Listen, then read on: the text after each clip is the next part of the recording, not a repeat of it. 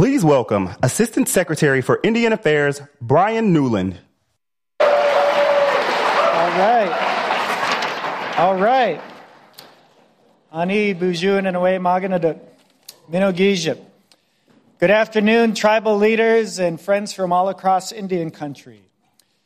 You've heard a lot this morning about the amazing progress we're seeing thanks to President Biden's leadership. Secretary Haaland said it earlier, and we've said it often, but it's worth saying again. Under President Biden, we've made unprecedented investments in Indian country of $45 billion.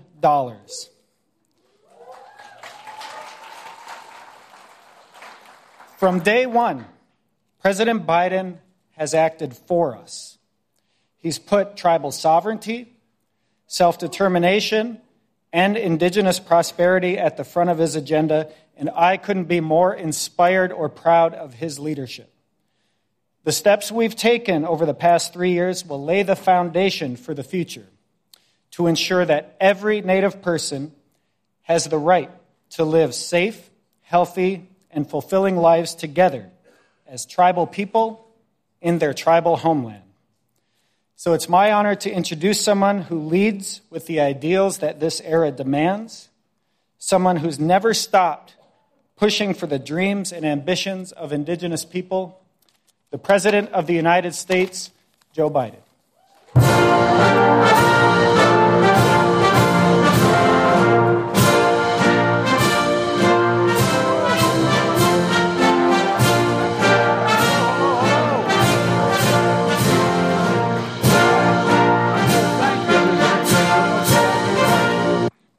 Seat. and thanks for uh, thanks for all the tribal leaders here. I want to say uh, how much I appreciate your efforts of being here. You know, we're grateful you made the journey to have. Uh, we have an important conversation to have about things that matter most to, to your people. That's why we're here. It's a simple proposition. When I became president, I promised my administration would prioritize respect for tribal sovereignty and self determination.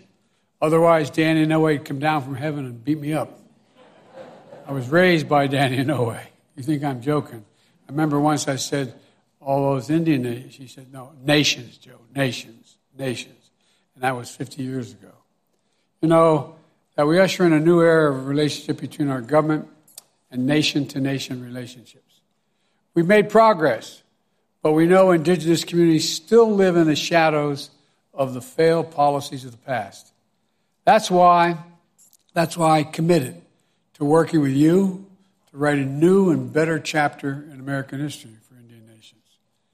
To honor the solemn promise the United States made to tribal nations to fulfill our federal trust and treaty obligations and to work together to rebuild tribal economies and institutions.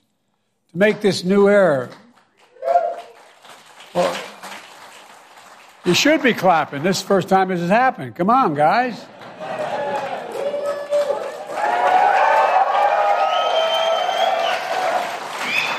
You may not be proud of all this, but I'm really proud of it. Make this new era of self determination a reality. On my watch, the federal government has made record investments in tribal nations. There's more to do. The American Rescue Plan, the largest direct federal investment in tribal nations ever, we helped vaccinate tribal communities. We got the economy going again. And the bipartisan infrastructure, the single biggest investment in tribal roads, bridges, water, high speed internet, electricity, integration, environmental cleanup, and so much more because you deserve it. It's long overdue.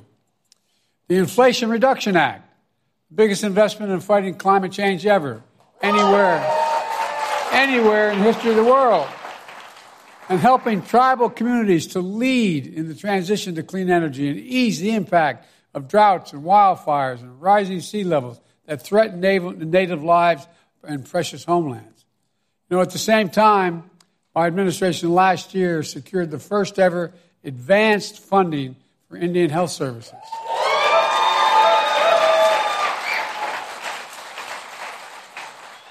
$5.1 billion locked in before budget negotiations so hospitals could plan ahead, order supplies, hire doctors, knowing the money would be there. And we're going to keep fighting to make sure that funding is mandatory part of the federal budget. So tribes can count on it year in and year out.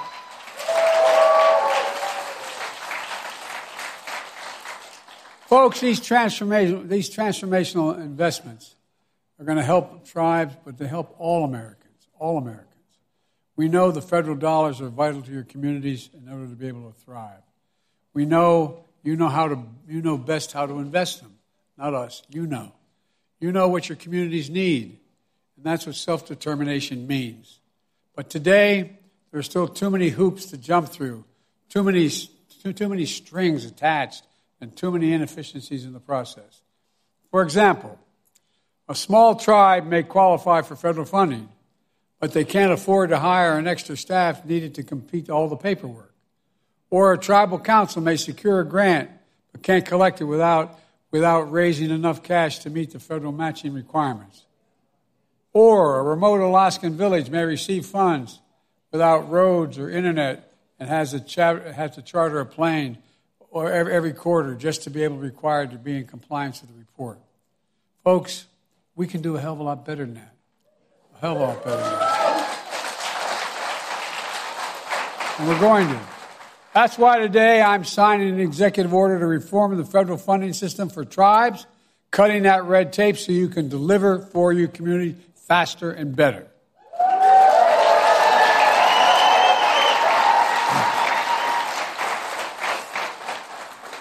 And here's what that order does it requires federal agencies to streamline grant applications, to co manage federal programs, to eliminate heavy handed reporting requirements, that gives tribes more autonomy to make your own decisions. Not to mention, it's more efficient. We know this approach works because we're, because we're doing it in some programs already, and we've been doing it for some programs for nearly 50 years. Take the Indian Health Service.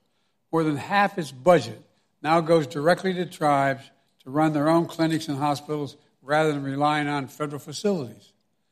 That's a source of local pride, deliver quality care tailored directly for each community because communities are different. Today's executive order also creates an online clearinghouse a one stop shop where tribal governments can more easily search for grants and all in one place. And the, that, that, to me, by the way, not only tribes, but every state's asking for the same thing.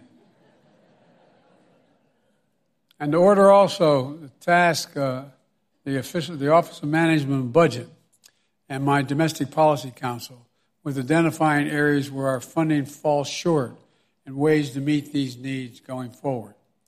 Folks, separately, we're also streamlining the Buy Indian Act so federal agencies get more goals and services, goods and services from native owned businesses.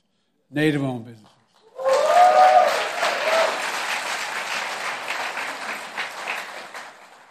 This year, for example, the Indian Affairs Bureau awarded 75% of its budget to native owned enterprises, up from about half that in 2021.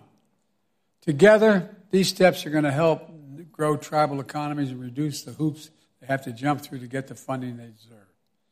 It's all part of my vision for a new era of respect respect for you as leaders, respect for tribal sovereignty, respect for the nation's fundamental right to build a future and own on your own terms, not anyone else's terms. From day one, I've worked to include indigenous voices at the table in all we do. I've appointed Native Americans to lead across the federal government.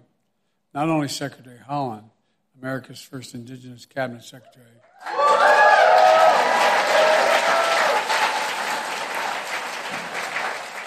And I can say without exaggeration, she's doing one hell of a job. One hell of a job. But scores, scores of other Native Americans in key, key roles across the administration. I've been proud to reestablish the White House Council on Native American Affairs to help coordinate that policy as well. And I'm proud, I'm proud to relaunch this annual summit after years of neglect by my predecessors. I was proud. I was proud to take historic steps to improve consultation process between federal agencies and tribal nations.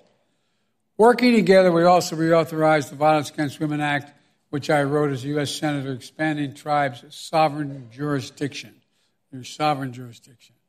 And I directed federal agencies to work with you to address the missing and murdered indigenous people. At the same time, preserving important and ancestral tribal lands. I restored protections for my predecessor, gutted by my predecessor, uh, at three national monuments Grand Staircase and Bears, Ear, Bears Ears. And by the way, you know how that happened? I was in a plane, and a little girl came up to me. She said, Mr. President, can you take care of Bears Ears? And I, I, said, I thought she said, Can I take care of her ears? I said, What, honey? She said, Bears is. It's really important. And guess what? She was dead right, and we did take care of it. The Northeast.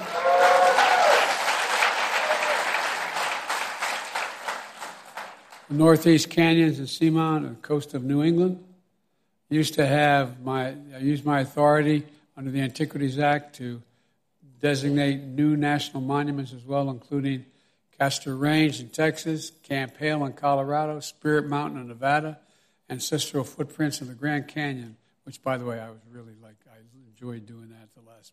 Anyway, got some attention from people who didn't agree with me. But anyway, meanwhile, my Department of Agriculture and Interior have signed more than 200 agreements to strengthen co-stewardship of federal lands, recognizing the value of tribal knowledge.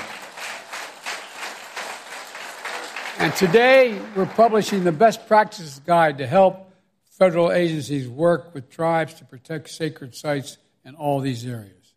Folks, at the same time, we're helping to preserve cultural heritage like tribal languages and sports. Sports like lacrosse. Joining us today are members of the Six Nation Confederacy, uh, which, by the way, where are you guys? Stand up. Come on.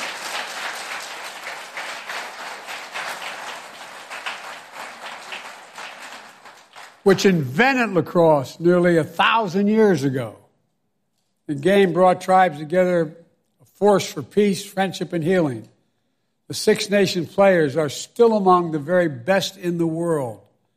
And as a point of personal privilege, I know about this because I went to Syracuse University long the home of a powerhouse lacrosse program. And I might add, my daughter was a first rate lacrosse player in high school, and my niece was an All American lacrosse player at Harvard. So we have a little knowledge of lacrosse in our family. I wanted to play lacrosse, but you had to choose between lacrosse and football. You couldn't play both in the same season. Since I was a powerful six foot one, 158 pound flankerback, I was a runner up a state scoring championship. Don't laugh, man. As they say in football, I got soft hands. It gets a lot. This fall, it was announced that lacrosse will once again be an official Olympic sport.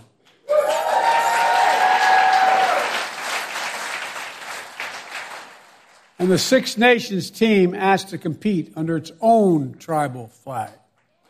And today, I'm announcing my support for that request.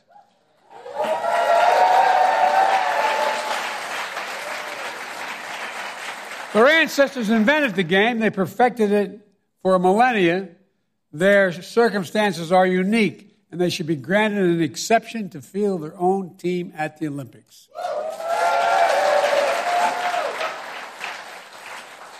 Let me close with this. It's hard work to heal the wrongs of the past and change the course and move forward.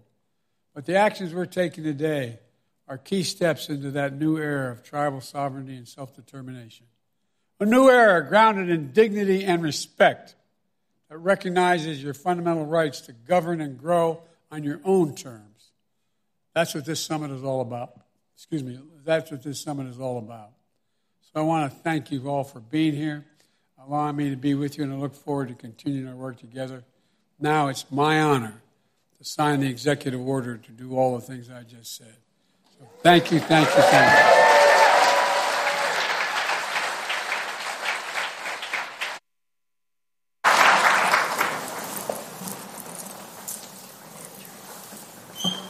The tradition is when you sign an executive order, you give one of these pens to the person responsible for it. You're all going to get a pen. I only have one. but I promise you're all going to get one. Executive order reforming federal funding and support for tribal nations to better embrace our trust responsibilities, promote the, extra era, the next era of tribal self determination.